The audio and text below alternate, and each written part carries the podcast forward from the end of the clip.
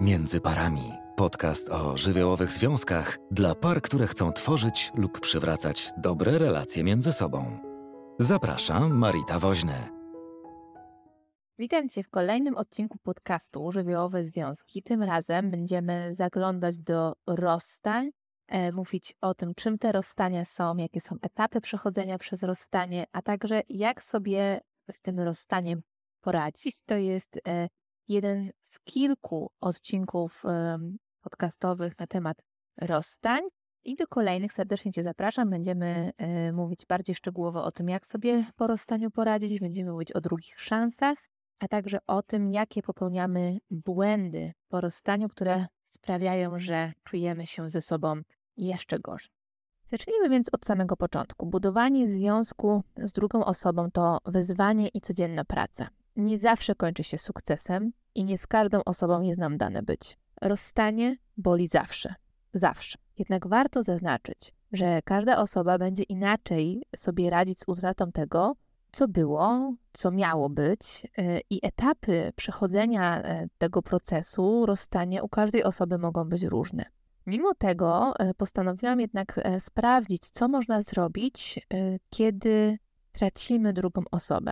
Przeanalizowałam różne doświadczenia gabinetowe, a także szereg y, książek i kilka przykładów właśnie takich y, z życia, by dostarczyć Ci trafne wskazówki i mam nadzieję, że y, tym podcastem i innymi materiałami mogę Tobie pomóc lepiej poradzić sobie z tym trudnym czasem właśnie po rozstaniu. I na samym wstępie chcę Cię zaprosić do takich materiałów, które przygotowałam tylko dla odbiorców mojego newslettera. E, I jeśli chcesz e, o siebie zadbać, będąc po rozstaniu, bo jesteś e, świeżo po takim trudnym doświadczeniu, to zapraszam Cię do zapisania się na, na mailing właśnie w tym temacie. Wszystkie linki znajdziesz pod opisem tego filmu, ale też na międzyparami.pl. Ale zacznijmy tutaj. Jak poradzić sobie z rozstaniem? Rzadko się zdarza, że dwoje ludzi w jednym momencie postanawia, że to już koniec. Bardzo często natomiast decyzja o rozstaniu pochodzi właśnie od jednej ze stron, i gdy tak się dzieje, mamy do czynienia z sytuacją konfliktu, w którym trudno jest obojgu byłym partnerom. Zarówno osoba, która powiedziała stop, nie będziemy już razem, jak i ta, która chciałaby, aby wszystko zostało po staremu, w chwili zmiany, jaką jest wyjście z relacji, nie czuje się komfortowo. Obie te osoby nie czują się w tej sytuacji komfortowo. Rozstanie jest y, trudnym krokiem, stanowi tak trudny krok, że czasami konieczność powiedzenia drugiej osobie, że nie czujemy się z nią dobrze, nie chcemy z nią być dalej w relacji, powoduje, że część osób ucieka od tej rozmowy i czasami w bardzo nieelegancki sposób załatwia temat rozstań. Generalnie mamy problem z rozstawaniem się, skończeniem relacji, z domykaniem pewnych spraw. Zdarza się więc, że zamiast powiedzenia o tym, że chcą odejść, decydują się na ciągnięcie, nie wiem, udawanej relacji równolegle z drugą, która wydaje się im lepsza. Czasem nawet dochodzi do tego, że postanawiają zostawić drugą osobę, zamiast powiedzieć jej wprost, że chcą odejść. I aby uniknąć tego typu zdarzeń, nadmiernego rozwinięcia frustracji e, ze związku, który nam nie odpowiada, warto uświadomić sobie, że rozstania, choć bolesne, są czymś normalnym. I choć y, jestem za tym, żeby rozwiązywać trudności i próbować jakoś radzić sobie y, w trudnych sytuacjach, to są po prostu sytuacje, których rozwiązać się nie da i przychodzi nam zmierzyć się z tymi sytuacjami w toku naszego życia. Bo bywa właśnie tak, że czasem dwoje ludzi oddala się od siebie do tego stopnia, że nie ma już czego ratować. I w takiej sytuacji e, lepiej, gdy każde pójdzie w swoją stronę, niż gdy stanie się coś bardziej raniącego i jeszcze trudniejszego dla obu tych stron. Więc jakie są etapy przechodzenia przez rozstanie? Kiedy nie wiemy, jak poradzić sobie z rozstaniem, najczęściej podejmujemy próbę zaprzeczania temu, że jest nam trudno. I w obliczu wiadomości, że rozstanie nastąpiło, że ktoś już z nami nie chce być, my, jako te osoby, y, które zostaliśmy porzuceni, angażujemy się w różne działania.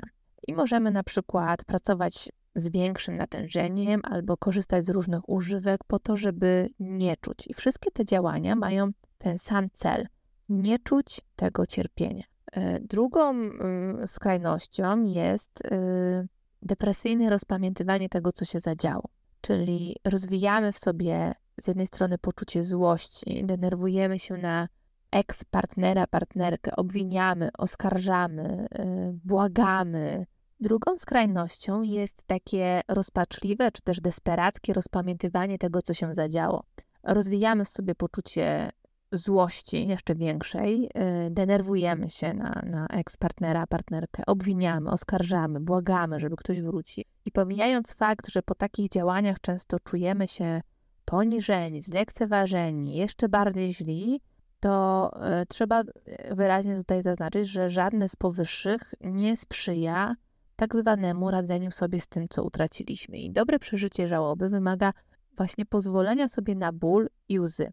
Po pierwszym ciosie tych e, trudnych emocji, negatywnych myśli, opłakaniu straty, konieczne jest e, wyciągnięcie wniosków z tego, co minęło, co było dobre i próba postawienia pierwszego kroku naprzód. Na początku mm, jesteśmy w fazie szoku, E, czyli kiedy pierwsza taka reakcja na to rozstanie się pojawia, mm, jesteśmy zaskoczeni, towarzyszy nam często mm, takie poczucie rozbicia, zwłaszcza jak nie chcieliśmy tego.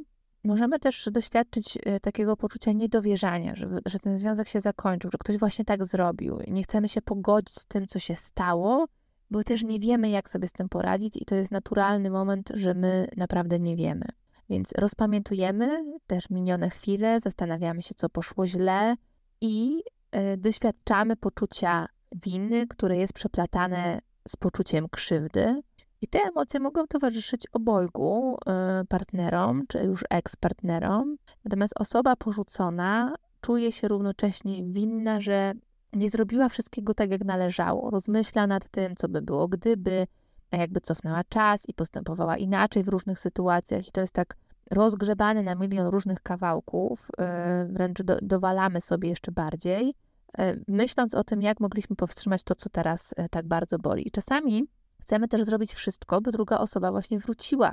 Więc dopuszczamy się różnych sztuczek, by ktoś cofnął decyzję o odejściu, ale często jakby to jest jakby już niepomocne, no bo ktoś tą decyzję podejmował najpewniej nie impulsywnie, tylko trochę się nad nią zastanawiał. Natomiast te myśli nakierowane na winę przeplatają się z poczuciem krzywdy i rozmyślaniem o tym, jak bardzo e, były partner, partnerka nas zawiódł. Przypominamy sobie wszystkie chwile, gdy druga osoba wyznawała nam miłość, obiecywała, że jest, będzie z nami na zawsze. I mamy takie poczucie pomieszania, rozgoryczenia, e, zawodu, bezradności, czasem poczucia oszukania, poczucia bycia oszukanym.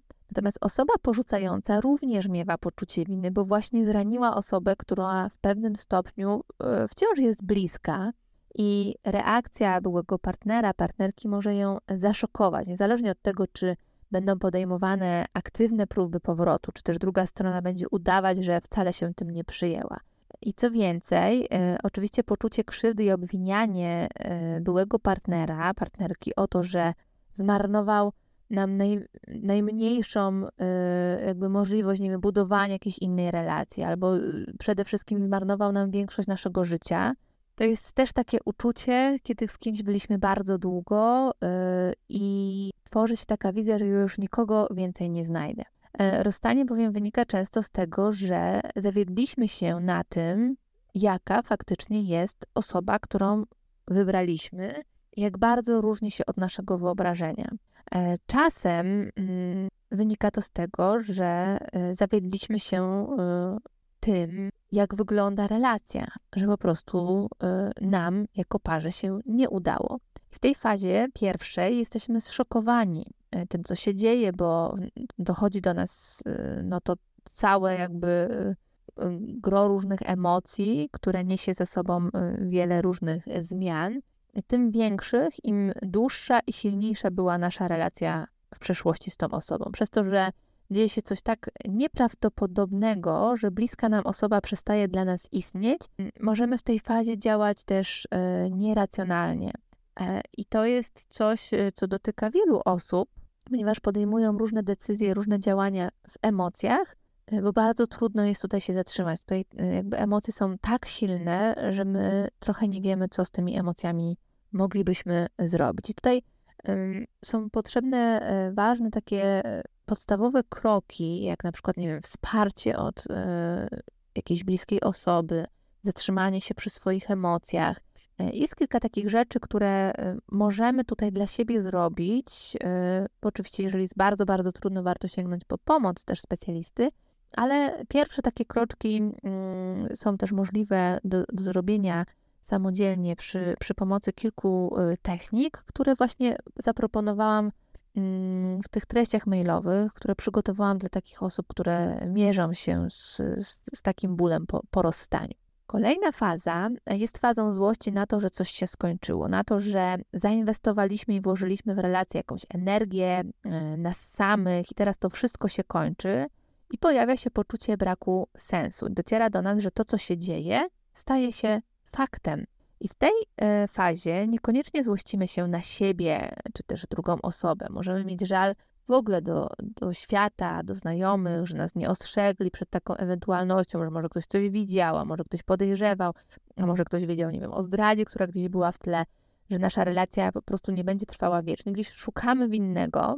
Gdy są dzieci, to czasami pojawia się nawet złość wobec nich, zwłaszcza jeśli w parze zaczęło się dziać jakoś źle w momencie, gdy pojawiły się na świecie dzieci. Wtedy też niesłusznie można tą złość przekierowywać na nie, więc tutaj trzeba być bardzo, bardzo y, ostrożnym w tym. I mimo, że y, poczucie właśnie złości jest normalnym uczuciem, występuje często, to warto y, powstrzymać się od przekazywania jej innym, szczególnie tym młodszym, właśnie dzieciom, tych naszych negatywnych emocji. Tutaj tym bardziej potrzebujemy wsparcia e, dorosłego, innego dorosłego, który będzie dla nas takim oparciem i będzie to, o tej naszej złości mógł e, posłuchać. Źródłem złości, która w nas kiełkuje, jest przy rozstaniu fakt, że właśnie, że to rozstanie nastąpiło i choć wydawać by się nam może, że złość dotyczy wszystkiego, to jest to tylko stan umysłu, który po prostu nie może pogodzić sobie, e, jakby poradzić sobie z pogodzeniem się ze stratą, bo e, ta złość jest też potrzebna do działania, jest jakimś rodzajem energii. I być może ona maskuje smutek i rozpacz, które się tam pod spodem znajdują i które pojawiają się w kolejnej fazie. Mm, to jest bardzo trudne, e, by, nam, by skoncentrować się na tych naszych emocjach, zwłaszcza smutku i rozpaczy, by sobie na nie pozwalać, no bo to jest taki stan ubezradniający ale jest też bardzo potrzebny. Warto się tutaj przy tym zatrzymać, co, trochę um, jakoś pozwolić sobie na opłakanie tego, na, na, na posmucenie się, y, na nazwanie tego, co nas smuci, co, z powodu czego tą rozpacz przeżywamy, ponieważ tylko wtedy możliwe jest w pełni przeżycie tego, czego doświadczamy.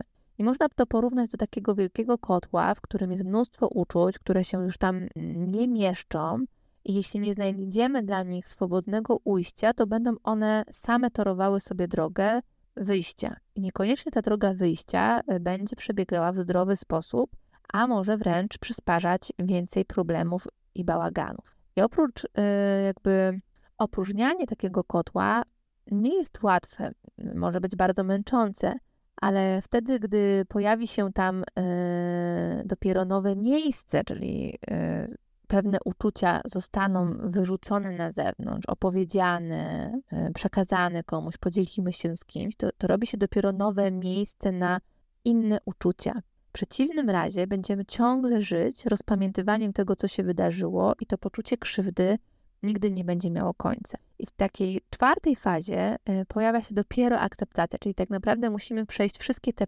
fazy. One tutaj brzmią prosto i i tak no, krótko, ale tak naprawdę to jest y, czasem okres wielu miesięcy, a czasem e, lat, kiedy sobie radzimy sobie, kiedy radzimy, czy też nie radzimy sobie e, z tym i też z jednej fazy do drugiej możemy przeskakiwać to też nie zawsze następuje jakoś mocno po sobie, mm, równolegle, tak jak tutaj ja to teraz omawiam, bo, bo my przeżywamy to po prostu w bardzo różny sposób.